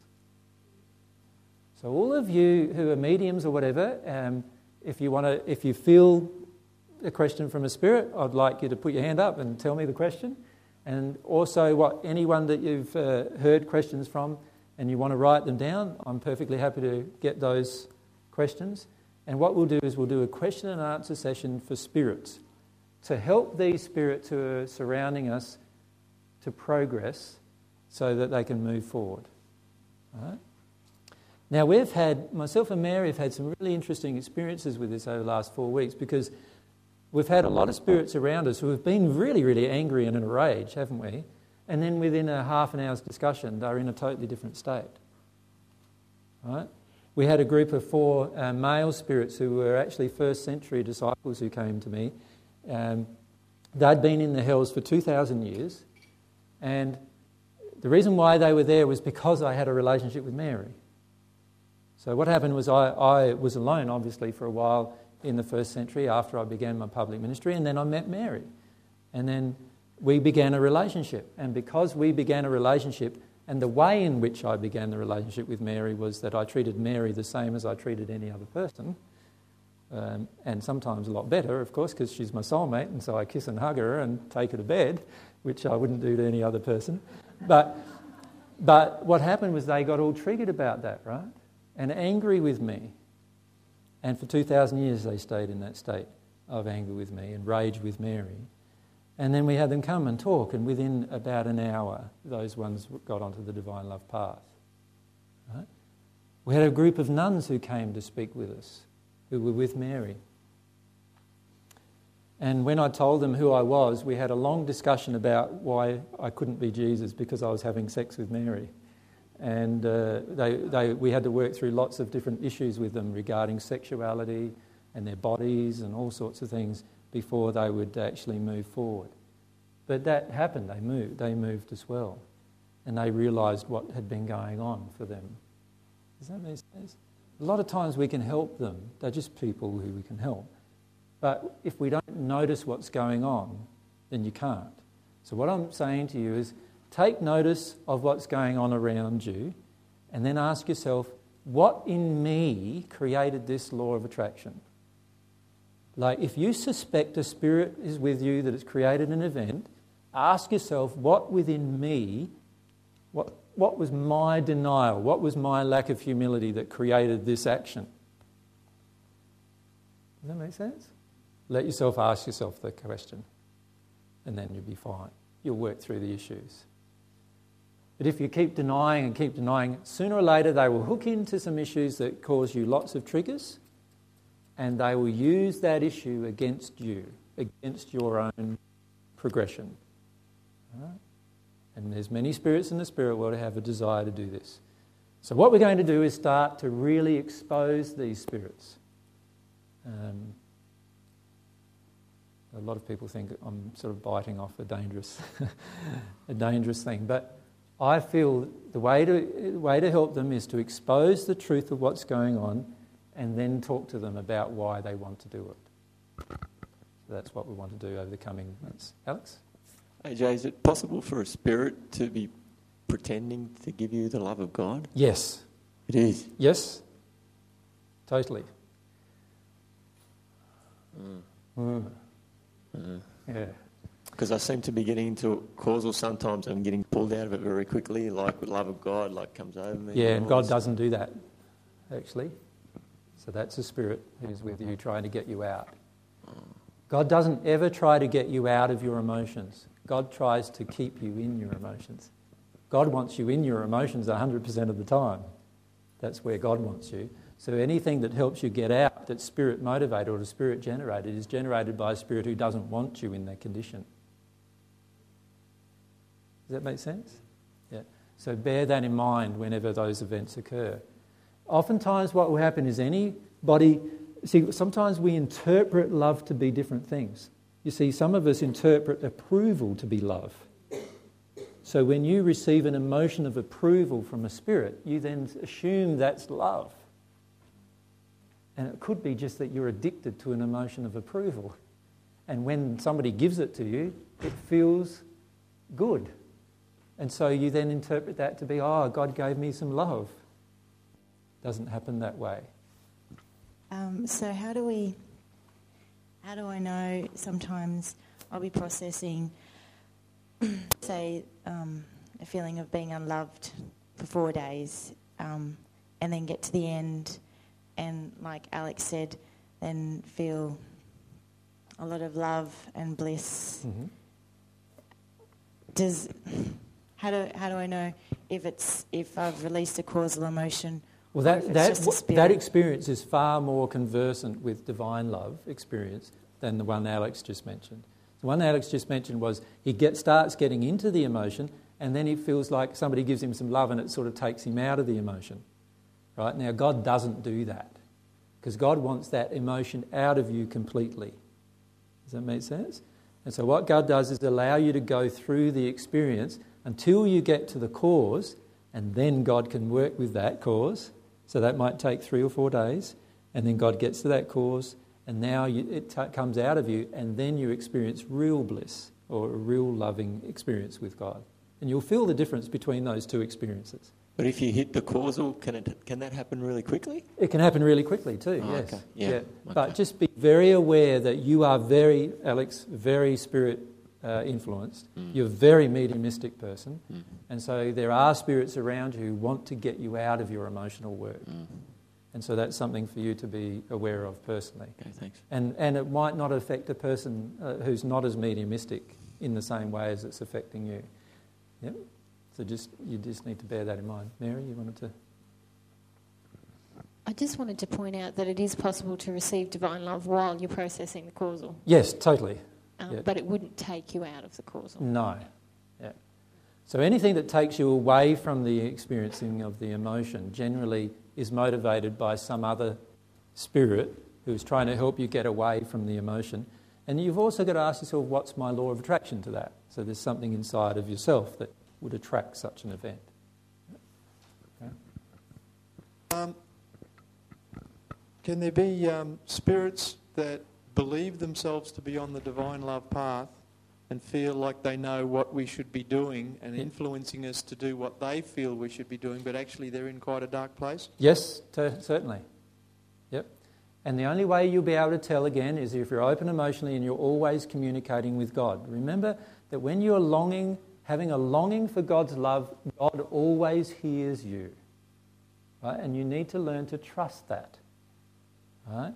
And so the key is to all, if you focus on your relationship with God firstly, everything else will sort itself out and you'll understand what was going on.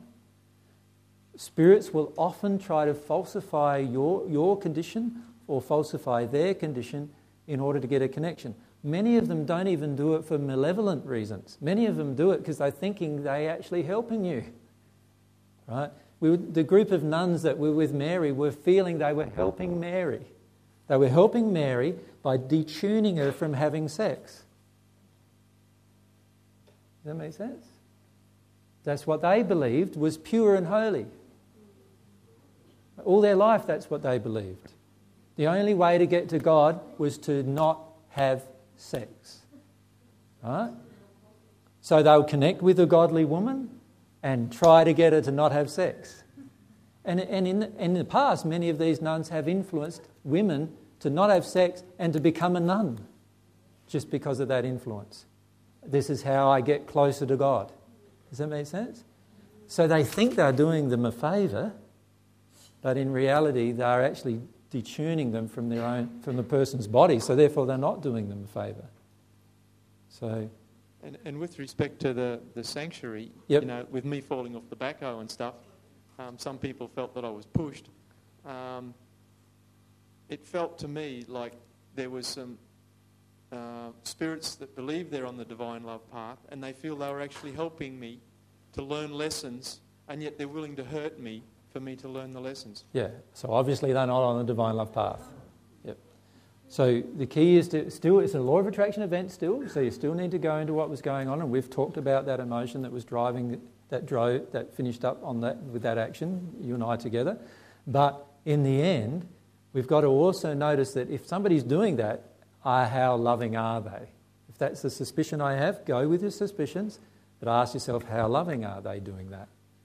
It's and not in loving. actual fact, they whispered in my ear, this, this is to teach Graham a lesson. And then the backhoe broke down, the battery then went flat, then they went to fix the backhoe and he fell off. Yeah. And because I don't hear voices, normally I don't hear, I don't get messages that way. Yeah. Um, the spirit went from me, not being heard was my the, the emotion that they hooked into, and then went to Graham and, and he fell off. He fell off and got hurt. Yeah. But again, it was a law of attraction event. So you need to look through the emotion inside of yourself. But yes, those spirits believe themselves to be helping you when they're actually not helping you. This happens all the time. How many times in day to day life does a person try to help you and it's not being very helpful? Like, you notice that in your day to day life, don't you? How many times has your mum and dad tried to help you and they're not very helpful? they want to save you from yourself, right? And how many times does that happen? It happens a lot. So, so many spirits pass with the same thing. Oh, I'm helping the person. Uh, I'm not very. I'm not listening to what they want, of course, but you know, they're a bit deluded. They don't really know what. You know, like so they say someone like uh, Alex. He doesn't know what he really wants. I'll, help him. you know, I'll, I'll, I'll help him by getting. Look, he thinks he wants to. He thinks he wants to feel his emotions. He doesn't want to feel his emotions. I'll just help him get out of those emotions. Do you know what I mean? And while that might be true, you might not want to feel your emotions to the causal level in that particular instant that I'm giving. And the truth is, they're not helping you by helping you do what they feel you really wanted. You know? This happens a lot, so bear that in mind. Danielle? Um, it's funny because the last few days, Daniel and I have been travelling around and feeling that we've been followed a lot. Yeah. And we slept one time out just outside a cemetery. Yeah. But last night I was in extreme fear, Yeah. Um, which I'm not usually at night. Usually I just I go, you know, wherever I go, I go. And I, it, I knew it was unusual because I had flashes of pictures. Mhm. Like constantly, I had my eyes shut, but they were awful. Mhm. They were grotesque. sort and of grotesque figures and grotesque events and Awful, some awful. people some of you have had uh, uh, like like really gross Yeah. like horror based Yeah. movie type things being Yeah. presented to you and things like that Yeah. And um, I couldn't sleep, and it's so unusual for me that behaviour. Mhm. When I woke up in the morning, some of the other girls in the house had a very similar thing happen to them, Yeah. and it's it was our first night in the house. Yeah, yeah. I'm like, oh god. but I, so again look at the law of attraction there's obviously fear in you of spirits absolutely, so, it's the most so terrifying. let yourself connect with that and let yourself deal with it at an emotional the humility level you know but don't then go and believe, oh, I'm not meant to be here because I got all of these attacks. because this is just spirits who are in a bad place trying to influence you. There And the- seem like so many of them, though. Oh, there are. There's billions. Yeah. There's billions of spirits on the earth plane who are trying to influence Earth. Yeah. So, and many of them in a very dark condition. But they only have power over you while you don't focus on dealing with your emotions. So you could wake up saying, oh, oh, that was a terrible dream. Oh, it's a terrible experience. We're not meant to be here. We're not meant to be here, you know, and go into this panic and off you go somewhere else. And they're just going, yeah, there we go. That was easy, wasn't it? Just, you know, somewhere that could have been good for you. That was easy. I just got you out of that, you know, and into another place that might be a lot worse. And this is the trouble, is that they, whenever you feel like your desire is being influenced by someone in the spirit world, it's because they're unloving. Like spirits don't try to influence your desire negatively. They, you know, when your desires are harmonious with God's laws of love and truth, and like, let's say you have a desire for music, art, whatever, a spirit wouldn't try to get you out of that desire. So if your desire was to come up and learn more about God, the spirit's not going to try and get you out of that desire who's loving. Only an unloving spirit will do that. And that's the thing to bear in mind. All right, I've got some unliving spirits around me. I get afraid about that. I go and deal with my fear stuff. I tremble and let myself work my way through the emotion. Hire out the Emily Rose movie or whatever, you know, and, and really go into the emotion and trigger it and be humble and let yourself experience the emotion completely. And then those spirits will go, hmm, got to give up on that one. Let's try and find someone else who we can do that with. And eventually they'll run out of people. That's my hope. And when they run out of people, then they're face to face with their own emotion. And when they're face to face with their own emotion, that's when they'll progress. Yeah. Have we um, here? Thank you. Um, I just want to know what happens if you don't actually feel spirits around you? Whether you feel spirits around you or not, they are around you. So that's first thing. Um, if you don't feel it, there's usually emotional blockages inside of yourself to feeling it, which are usually fear based. So the key is to ask yourself, what are my fears about feeling spirits? Well, you imagine, like, if you felt spirits, you might be standing in the shower naked having a shower and feel the spirit next to you. How comfortable is that going to feel? It's not going to feel very comfortable, is it? Or, or you might be making love to your husband or wife and then you feel some spirits there. That's not going to be very comfortable either, is it? And then, um, you know, you might go into your uh, into your child's bedroom after they have to have a nightmare and feel the spirit that's that you just tried to, to um, harm your child. That's not going to feel very comfortable, is it? Right. So, you tell, so you tell your child there's no such thing. You tell yourself there's no such thing, and you try to tune out of it during sex or whatever, and that keeps it all away. Does that make sense? But, it, but that's how we close ourselves down. The key is to open ourselves up but do it in such a way that's humble, that connects with our emotions. So open up emotionally as well. When you release the emotion, the attraction disappears. So, so that's when we're actually benefited. So if you're not feeling influenced by spirits, then that's fantastic. Um, can I just say, like, I used to be scared of spirits, Yep. but since all of this, like, I can watch anything with spirits and nothing, it Yeah. doesn't bring up any fear. So does that mean I've sort of released something? Yes, but it doesn't mean you've released everything because you're yet to feel them. When do we ever re- release everything? Ah, you do. Yes, you don't. Uh, that's a false belief, just stated there. You will release everything. Right? On the divine love path, guaranteed, you're going to release everything. Right? Isn't that good? And it doesn't have to take a long time. All right? So don't ever go down the track of saying, "Oh, I'm never going to release everything," because that all that does is slow down your progression. Let yourself have your desires. Raya?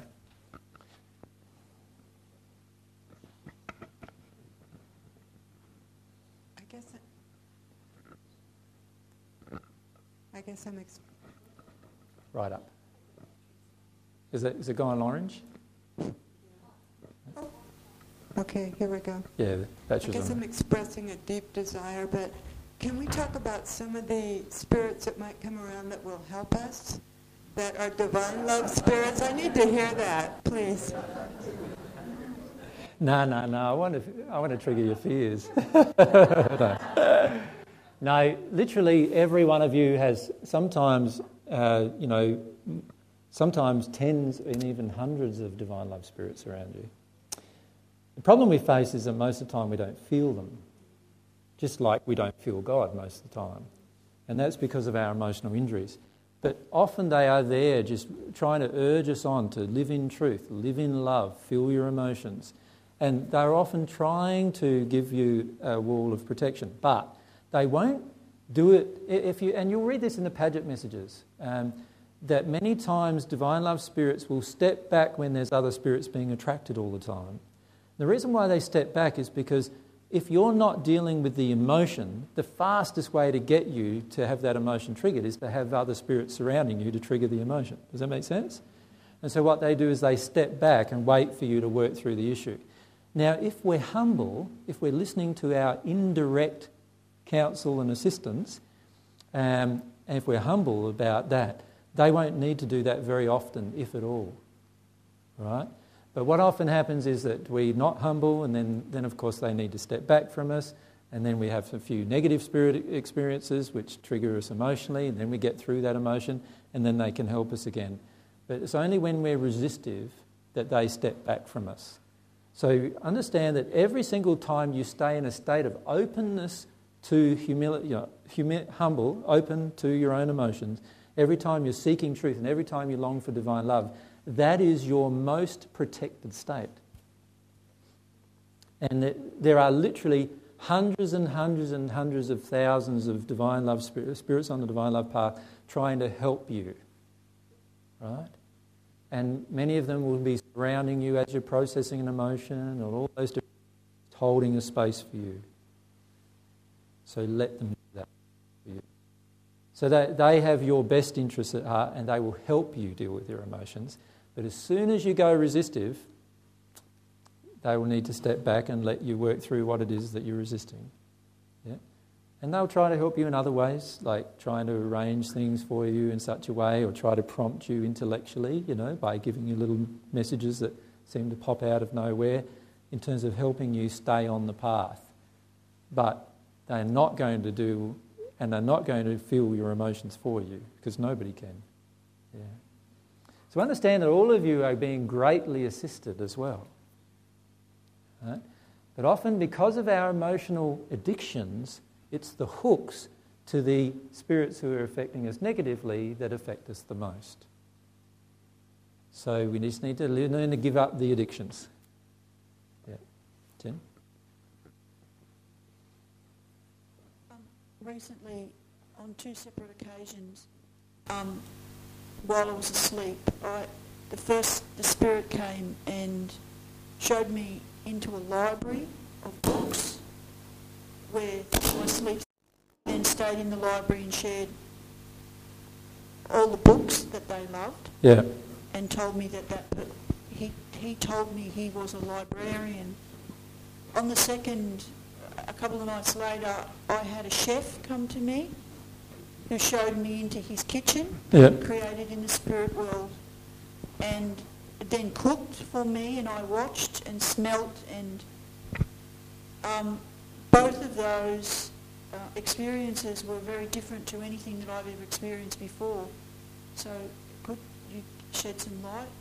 I mean, I know I have a love of knowledge and have always wanted to be in a library, and I know I certainly have addictions with food and the smell of food.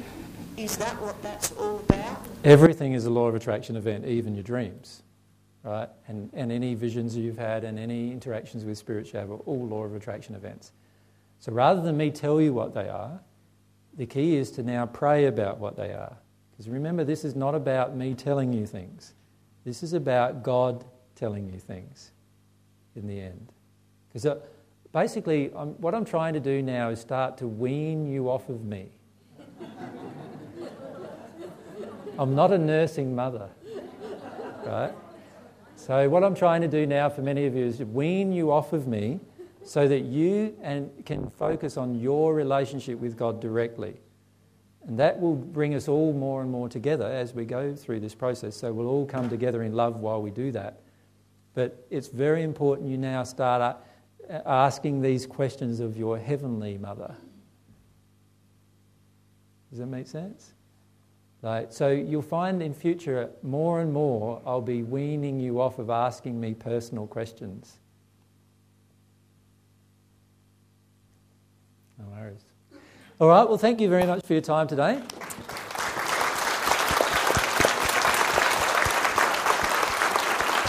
And ho- hopefully, I work through a few emotions so that tomorrow is a better day. and uh, um, I'm sorry if today hasn't been as, uh, as good as you would normally expect, but that's the way it goes. Well, bye for now, and we'll see you tomorrow for those who are coming. Uh, sorry, something? Oh, you were going to sing for us. Do you want to sing? Anyone who wants to stay.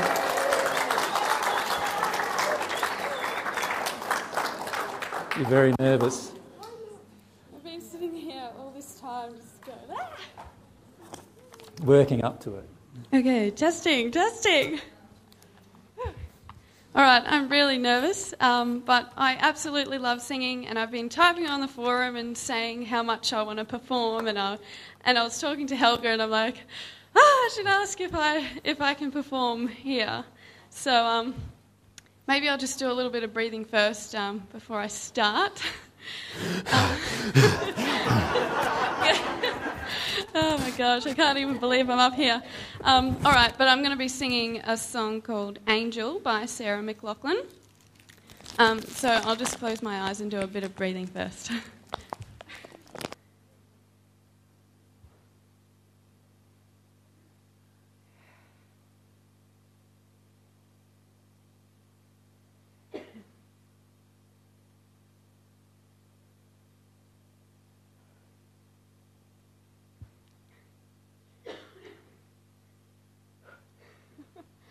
ah, okay.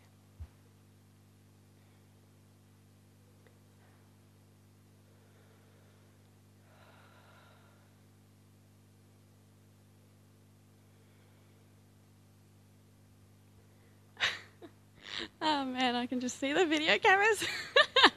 okay. Okay. No, I want to do it now. No better time than now. all right. Spend all your time waiting for that second chance. For a break that'll make it okay. There's always some reason feel not good enough. And it's hard at the end of the day. I need some distraction. Oh, beautiful release. Memories seep from my veins. Let me be empty. Oh, I'll find some peace tonight. In the arms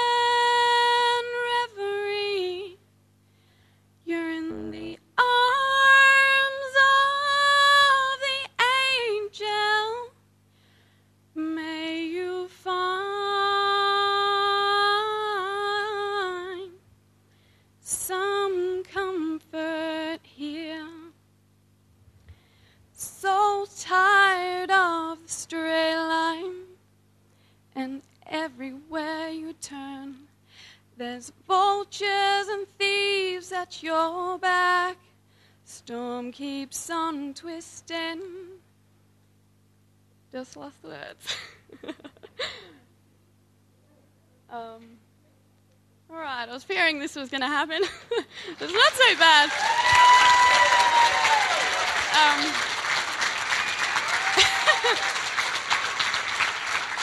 back to me.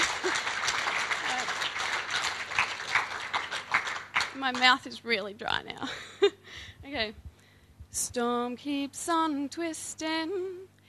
Keep on building the lies that you make up for all that you lack. Don't make no difference. Escaping one last time. It's easier to believe in this sweet madness. All this glorious sadness that brings me to my knees. In the arms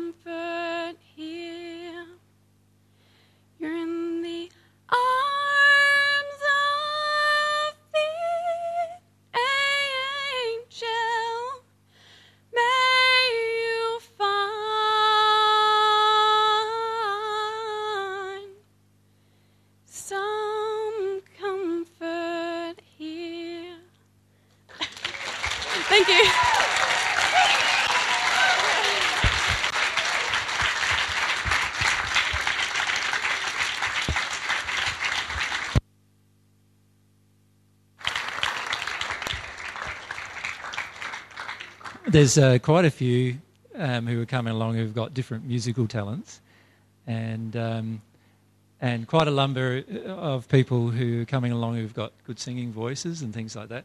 So what I'm going to do over the coming months is we're going to encourage some of those people to follow some of their desires as well. So hopefully that will make for some interesting uh, presentations that we do in the future. Huh? Thank you very much for that. That was good.